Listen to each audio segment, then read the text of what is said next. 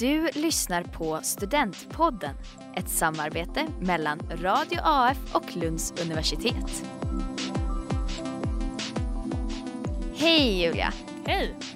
Kul! Vi ska ju prata om sittning här idag. Yes! Vad är en sittning? En sittning är som en trerättersmiddag på en nation.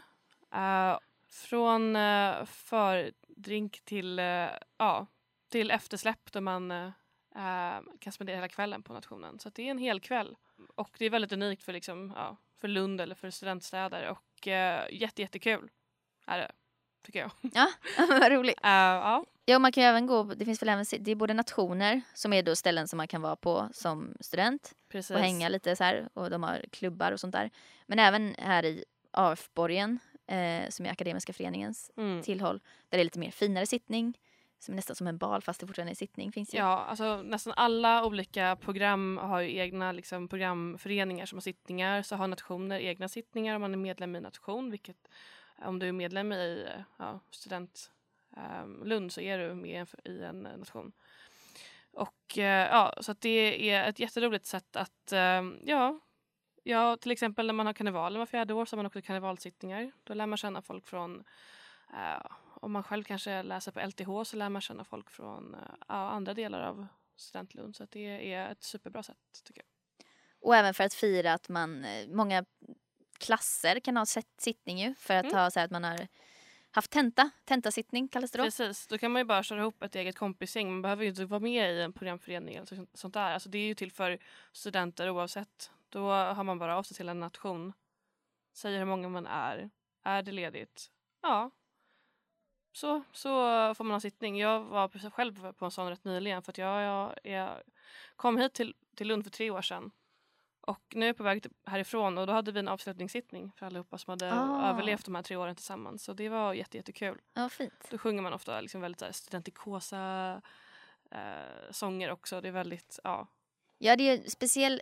En sittning går ju oftast till på lite samma sätt. Att man har ett sånghäfte. Med lite olika sånger. Precis, och så har man ofta, i början så kan man ha en lek för att hitta sin bordsherr eller bordsdam. Eller, det behöver inte vara bordsherr eller bordsdam. Det kan ju bara vara en där man sitter bredvid. Så att går man runt och måste break the ice, som man säger.